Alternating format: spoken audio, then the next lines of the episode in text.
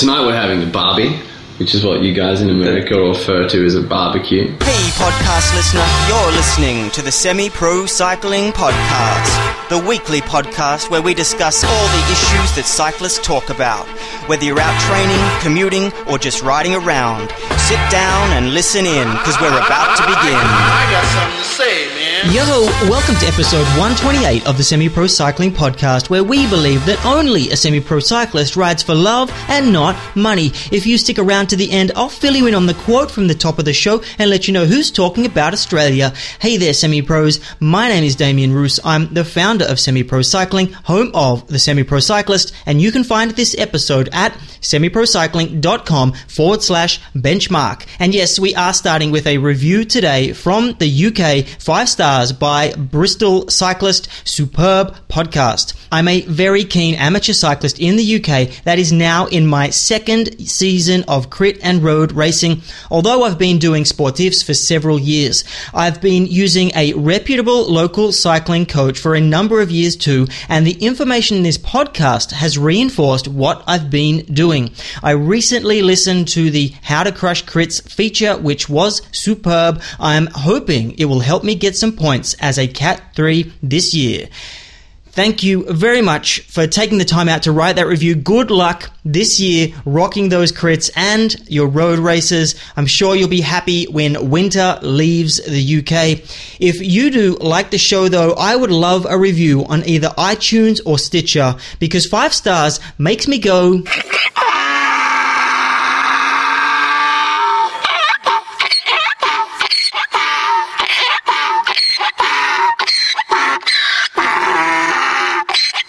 Thank you very much. Now, let's get to the performance probe and probe number one, a review of nutritional intervention on delayed onset muscle soreness. This review is focused on the effect of nutritional intervention on delayed onset muscle soreness, aka DOMS, and further referenced from this point on as DOMS. In general, high force eccentric contractions and or unaccustomed exercises result in DOMs attributed to reduction in performance such as muscle strength and range of motion for both athletes and non-athletes. Nutritional intervention is one of the preventative measures or therapeutic ways to reduce DOMs. Previous research studies have suggested the following nutrition intervention: caffeine, omega-3 fatty acids, taurine, polyphenols, glutamine, Panax, ginseng, and Lyprinol. Nutritional intervention with these nutrients before and after exercise were reported to be effective in reducing DOMS. These nutritional interventions have also been reported to affect inflammatory responses and oxidative stress, leading to DOMS reduction. However, other studies have reported that these nutritional interventions have no effect on DOMS, and it is suggested that intake of proper nutrition intervention can effectively reduce DOMS after exercise and quickly help an athlete return to exercise or their training program. The most lifestyle accessible study which could be closely aligned with cycling type strength training, was a caffeine related study called The Effect of Caffeine Ingestion on Delayed Onset Muscle Soreness. Of course it was. It looked at caffeine's potential role in reducing perception of pain and soreness during exercise and the effects of caffeine on DOMS. Nine low caffeine consuming males were randomly assigned to ingest either caffeine or a placebo one hour before completing a singular strength exercise. They received caffeine in proportion to their weight with an average dose of 385 milligrams, which is about two and a half cups of coffee or just under two NoDoz pills. They then performed four sets of 10 bicep curls on a preacher bench finishing with a one max effort set. Over the next few days, the participants returned to the lab each day and reported their levels of soreness. Starting on day two, the caffeine group reported significantly lower levels of soreness compared to the placebo group. The difference continued each subsequent day, but was most drastic on days two and three. Soreness to touch was also drastically different. The placebo group experienced significantly more pain when their biceps were touched up to two days after the test. In addition to the findings on muscle soreness, the study also found the usual performance enhancing effects of caffeine. The caffeine group performed an average of 50% more reps on the max effort set of bicep curls and even reported less fatigue afterwards. So this does show that a dose of 5 milligrams per kilogram of body weight was effective in improving performance and reducing soreness. But Coffee may not be the preferred delivery method here. Some studies have shown that coffee is a far less effective way of ingesting caffeine compared to pills. So caffeine supplementation may not be as simple as downing a cup of joe before you head to the gym. You may want to opt for an energy drink or a pill instead not only do the results of this study help you with the actual DOMs themselves, but definitely the main reason why you would want to reduce DOMs is so you can get back to training earlier, do more sessions, or you want to be able to do sessions at 100% from the second and third day when normally DOMS is at its strongest and can affect the level that you're able to achieve in whatever training you're doing at that point. And while this was a super small sample and they were working on arms, the intervention is totally manageable in everyday life, even if the caffeine intake is quite high at 5 milligrams per kilogram per day, one hour before and four days after exercise. If you can handle that much caffeine, you don't have much to lose by trying it. The second probe is an article called What's Better for You, High Volume or High Intensity Training. It's an article on Joe Friel's blog and it does answer that question of should you focus primarily on training volume or intensity and how do you know when to do either? We get some help through this article with a study by someone called Gaskill and Associates, which was done in 1999. And one of the reasons why this study is interesting is because it's a long study. It's done over two years, which is a very, very rare thing in sports science. The sports scientists from the University of Montana manipulated the training of 14 amateur cross country skiers for those two years. In year one, the athletes trained about the same with around 600 accumulated annual hours, which is about 12 hours per week. Of the 600, about 17% was at or above lactate threshold. That's around two hours per week on average. At the end of year one, the 14 skiers pre-tests, post-tests, and race results were compared the seven athletes who improved the most were assigned to a high responders group, and the others who showed little improvement in year one were assigned to a low responders group. Then in year two, the high responders continued with the same training as in year one, while the low responders reduced their volume by 22% to about 470 annual hours or around nine and a half hours per week. The low responders also doubled their total training time above lactic threshold to around 35%, which is going from two hours to three hours per week. The high responders who kept their training the same in year one had no significant changes in test or race results by the end of year two. The low responders following year two had significant improvements in their VO2 max, lactic thresholds, and race results compared to with year one. They rose to the performance level of the high responders. So what lessons can we learn from this study? The first is that the response to any training program varies considerably between individuals. In sports science, this is referred to as the principle of individuality. And in this example, some of the athletes responded well to high volume while others to high intensity. Another lesson is that training the same way year after year produces about the same results. Something needs to change to improve. So change should be either volume or in high intensity, but it's a hard question to answer without knowing more about an individual.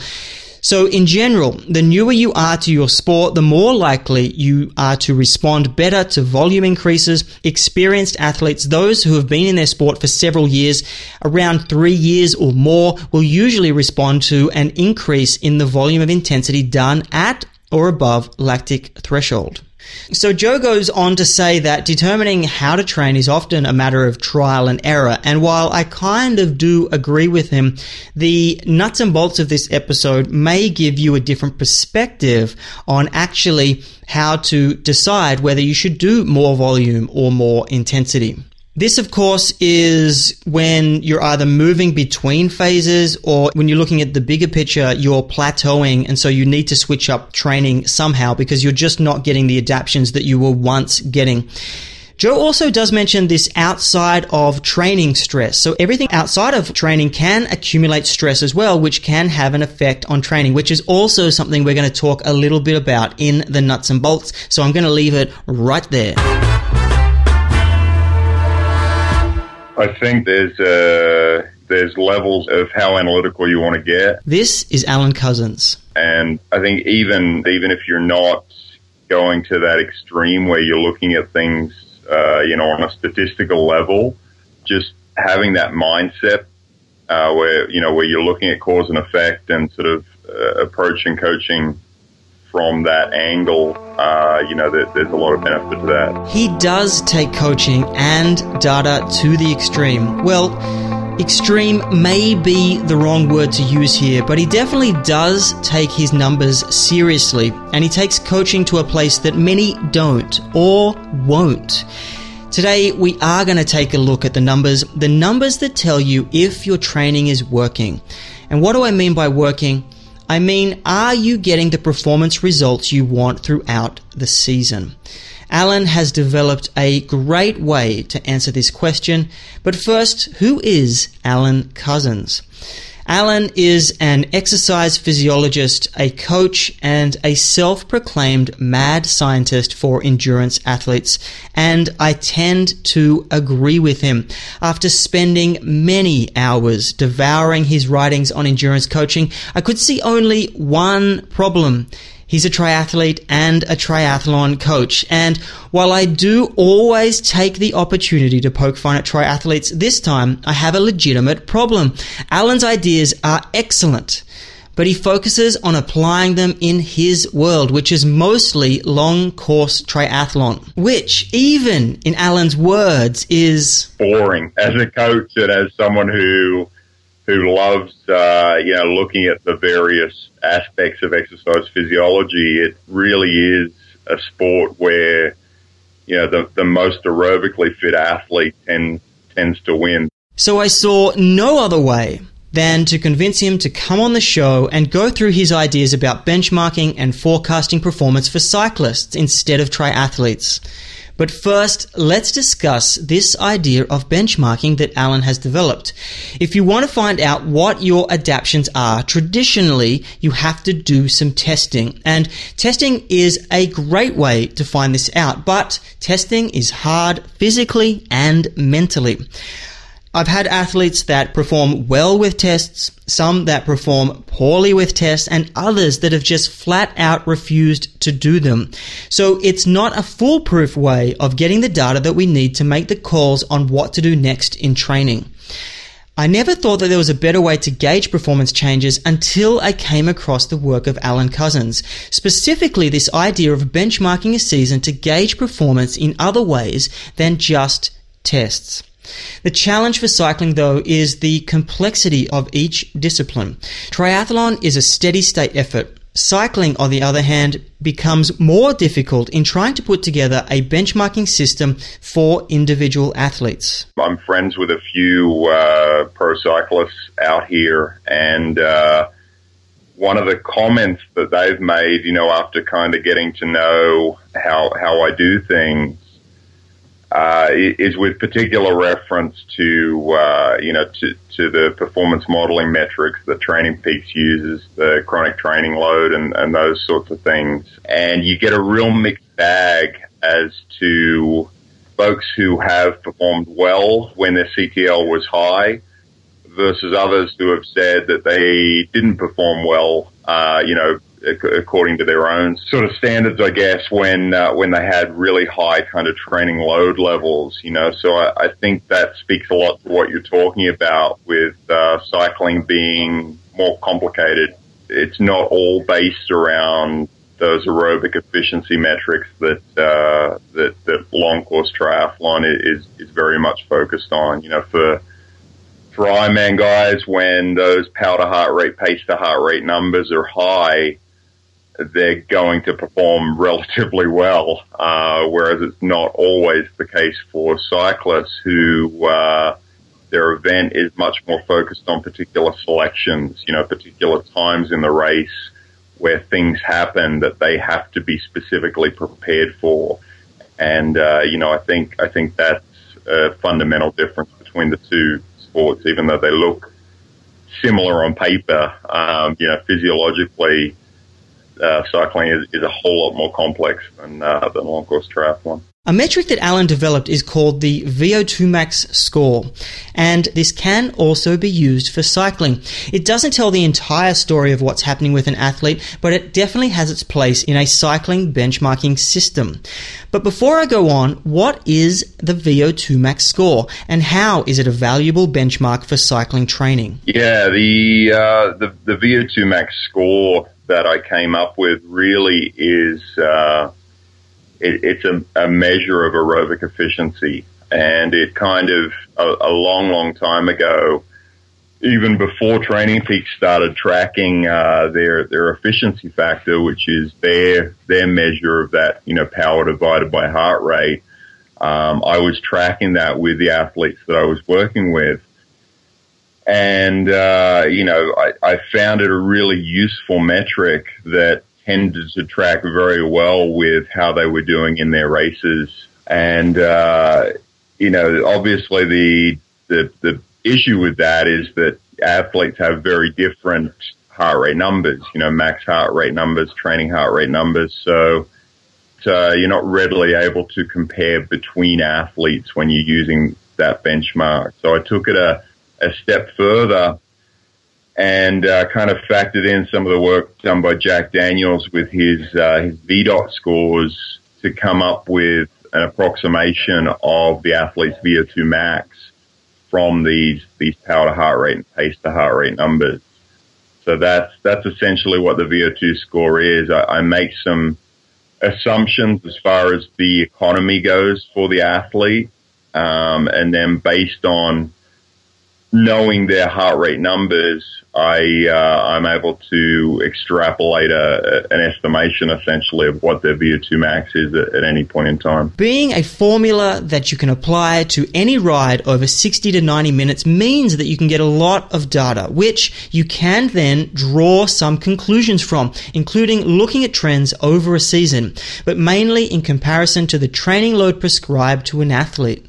You might already be seeing how useful it is. I really wanted to get behind what the VO2 max scores tells us, but also what it doesn't tell us. I think it's really good for getting a sense of, you know, what that relationship between power and heart rate is, but what it doesn't tell us is how long an athlete is going to be able to hold a given power or heart rate, you know, which is kind of kind of the next level up. And when we're looking at specific demands of specific events, that's kind of where you know the next level of metrics comes in, and we need to start doing things that are that are more specific. But uh, you know, I, I think in terms of just the general marker of how aerobically fit an athlete is, um, if you can get a lot of those data points together, even though there, there might be a, a, a range across a week, when you look at them as a, a large number of data points, there's quite a lot of statistical consistency between them. And, uh, you know, as you said, if you're tracking them along with the training load of the athlete, after a while you, you get a pretty predictable uh, relationship between those two things, which is really useful for uh, identifying what performance level you can expect at various points through the season. Forecasting is something that Alan began to touch on there, and this is something that I want to talk about a little bit later.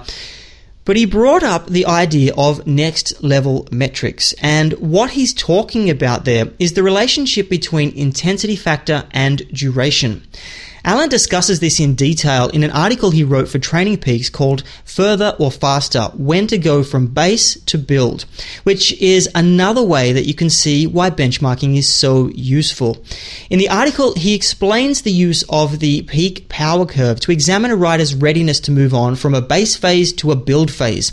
And quoting directly from the article, the benchmarks are presented in terms of intensity factor, IF, essentially a percent of functional threshold for each duration in minutes as the absolute power numbers will vary depending on the fitness of the athlete and how high his or her functional threshold power might be. However, irrespective of absolute fitness, endurance remains a high priority for Ironman athletes of all levels. For this reason, I ask all my iron distance athletes to be able to complete a long ride at a rather high percentage of FTP before concluding that a sufficient level of basic endurance for Ironman has been built on.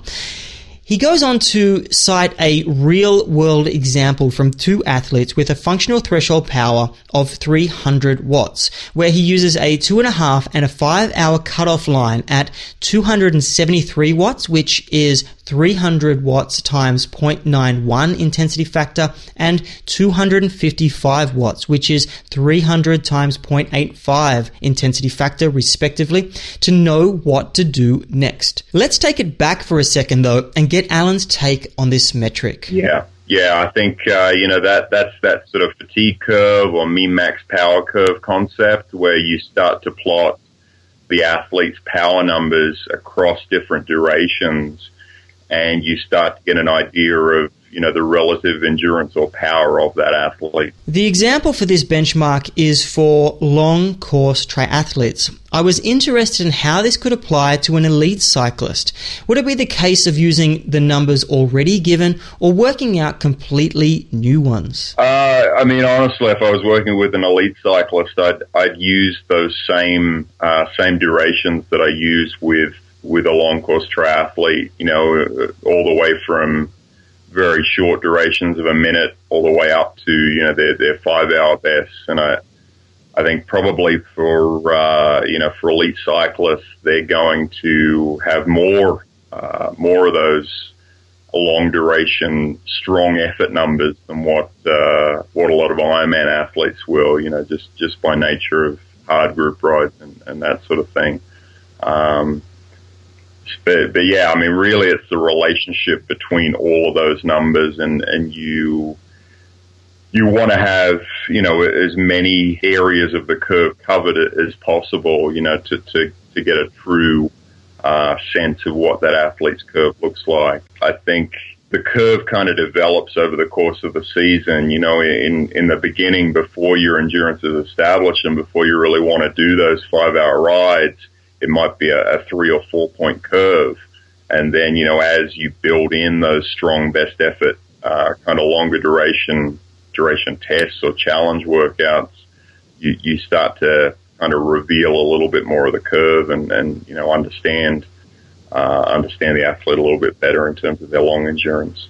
How does he decide when to introduce certain markers, though? There must be an art behind knowing what markers to use and when. Or is it just watching the numbers carefully? I think a lot of it, you know, in terms of when we introduce those longer markers, really has to do with how much base the athlete has at that point, you know, and uh, if an athlete's training 10 hours a week say, you know, I'm, I'm not going to have them go out and do a, a best five hour uh, effort, you know, because it's just going to represent too much of a load and it's going to completely destroy them, you know. So I think that has more to do with, with what tests I'm including. It's one of the tough things for age group athletes because typically even Ironman athletes are going to be limited to maybe shorter duration tests um, you know, in terms of best effort. So we're kind of the, you know, the, the, lower the training load of the athlete, the more we're guessing in a sense on, on what those, those longer numbers are going to be through, through a lot of the season.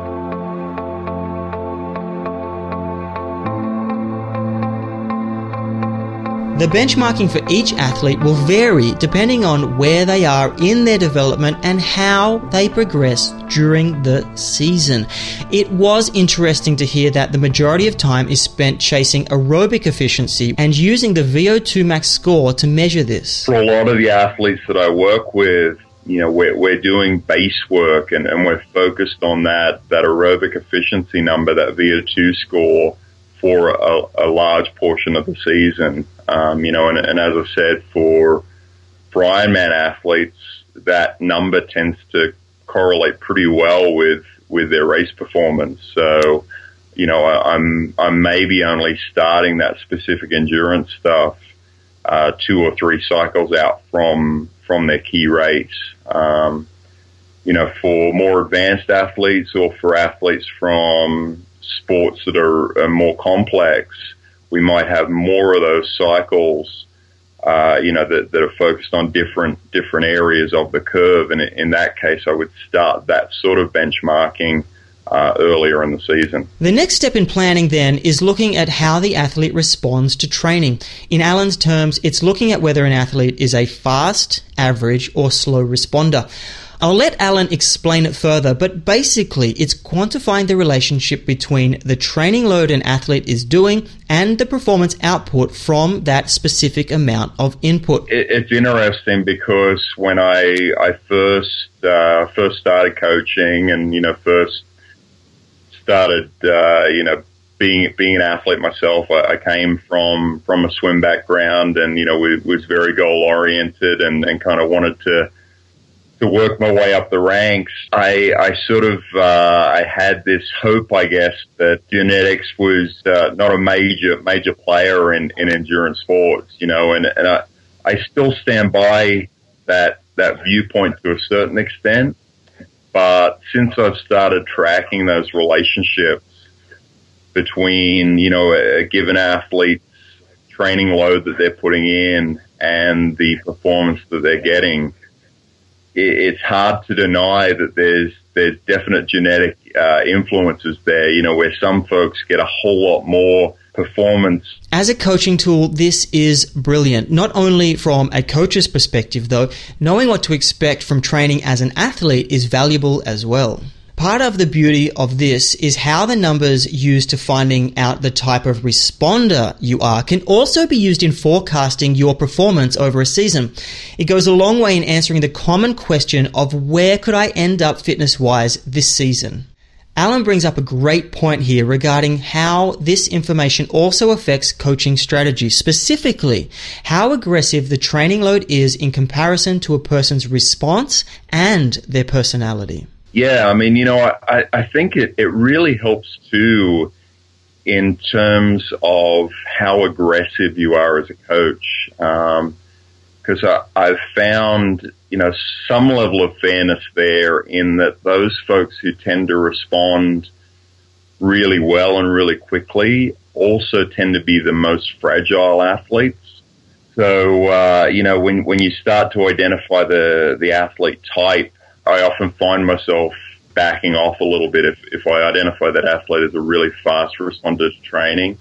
I'm I'm liable to be a little bit more careful with uh, just how quickly I ramp that athlete or how aggressive I am with uh, with their training. This is all about protecting athletes from themselves. Learning as a coach when to hold an athlete back is one of the main jobs of a coach. Absolutely, absolutely. You know, and uh, for that type of athlete, often it's job one because they're they're very motivated. They recognise that they're somebody who could be at the very top of the sport, and they're always always sort of uh, sort of pushing. You know, so for that type of athlete, a lot of what I do is tugging on those reins and, you know, holding them back until the time is right. If you are the type of person that is highly driven, not only in cycling, but in other aspects of your life, there is an inherent level of stress that accompanies maximizing your potential in all areas of your life.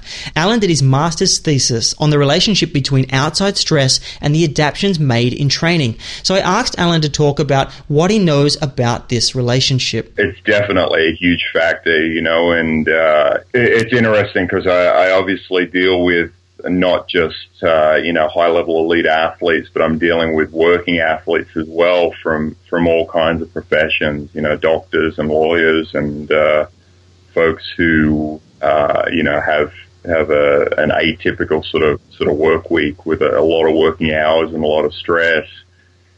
And in dealing with those folks, some of them can get to the point where their training response almost dials down to zero, um, you know, at, at, times of high stress. You know, at which point we just kind of have to shut things down, sort of thing, for a for a period of time. It's a really critical area, and it's something that isn't readily, uh, you know, studied when uh, when a lot of the research is done around elite athletes who, you know, have a lot more latitude with their time. But but certainly for for working age groupers, it's it's a critical concern it's easy to say that it's uh, you know something that needs to be addressed. Um, there, there's a lot of kind of social pressures that a lot of these folks are under, where that's not easy to, to do so. Um, you know, so often it's the training that needs to be adjusted in order for them to to adapt to it and, in order for them to get a response from the training that they do. This, of course, can lead to trouble with adaptations, as Alan mentioned. You can spot this when a VO2 max score is starting to take a nosedive when CTL is increasing. I asked Alan why this happens. Yeah, I mean, well, that, that relationship is really the essence of that training response, you know, so if you're, if you're seeing that training load is going up, and those power to heart rate numbers are going down, then uh, you know if if if that's more than kind of you know one or two rogue data points, it's a good indication that the athletes may be entering into you know some some failing adaptation, and you know at that point we might want to consider changing the training emphasis and sharpening up for an event or or resting, you know, depending on uh, depending on sort of you know what else is going on around their training. But you know, certainly there's a pattern of diminishing returns, and there's uh, you know th- there there comes a point if you keep doing the base work for a long, long period of time where things can can start to head south. Um, you know, the the adaptation reserves, for lack of a better term, are, are used up, and uh, you know, at that point, really got to you really got to race. You know, you, your aerobic benefit from that from that build is done, and uh, you know it's time to change emphasis and uh, and try a little bit of harder stuff sharpen the, the systems up a little bit and, and, then race. If you are going to take a rest, then maybe think about Alan's approach, which is having a really good break from your sport specific training. This, of course, is a sacrifice to the fitness that you built up over an entire season. But knowing this is part of the process, I asked Alan how he sells this idea to his athletes. It's uh, it, it's difficult, uh, you know, particularly with with uh, with certain types of athletes, and uh, I think that the only reason that they buy into that is if they've been working with me for a, a season and, and they have a really good result. And, you know, hopefully at that point they're sort of of, of the mindset, well, this guy knows what he's talking about, you know, and, uh, I'll act a little bit on blind faith at this point and, uh, and, and do what he says, you know, but it's, it's really, really tough if an athlete does have a good result to to discourage them from continuing to want to race. You know, they they recognize their fitness is at an all time high, and uh, more than anything, they just want to keep keep those races coming and and uh, you know keep getting those good results. But uh, it's uh, you know it's a, it's a dangerous pattern to fall into to try to try to extend that peak for too long. That's one of the one of the things that I think is difficult to uh, to keep uh, going with the athlete as well. You know, after I've worked with athletes over a period of seasons, that draw towards continual racing becomes stronger and stronger. You know, and uh, it, it's a constant battle. Finally, Alan is an active writer on all topics in endurance coaching. If anything we spoke about interests you or you want Alan's take on other topics, this is where you can find out more. Yeah, um, the, I have uh, I have a lot of articles on Endurance Corner, which is uh, which is our, our coaching business. So uh, www.endurancecorner.com um, is is probably a good good resource. And then I have a little bit more detailed stuff on my own website, uh, which is uh, alancouzens.com. Um, and there's a, there's a menu down the side where you can you can find a, a whole bunch of uh, information pertaining to different different topics. Um, and there's also a mailing list too. So if, if, folks want to sign up for the mailing list, they'll uh, they'll get notified when new new stuff comes out. Alrighty, let's get to the tech hacks and products section. And this week it's a hack about making any glove work with touch screens. It's a hack that is super handy, no pun intended, for winter and also for full fingered glove wearing MTB peeps. The video shows you how to make any full fingered glove touchscreen friendly. Normally it doesn't work because fabric blocks the static from your finger, so you need a way to channel that static electricity so the touchscreen works. And this is done with either conductive thread or a product called Nanotips. You add either products to your finger and thumb so that you can get to your phone with gloves on. I definitely think this is a red hot tip that's going to save you a bunch of stuffing around. It's not a performance tip, but it will definitely help you out when you're wearing those clumsy gloves. And now that quote from the top of the show, it's Cannondale Garmin's Nathan Haas and our favorite pro pillow hipster Alex Howes going through the same classic Australian slang nicknames, Barbie, and of course, dangerous animals. That is a total cliche, but we all love to talk about.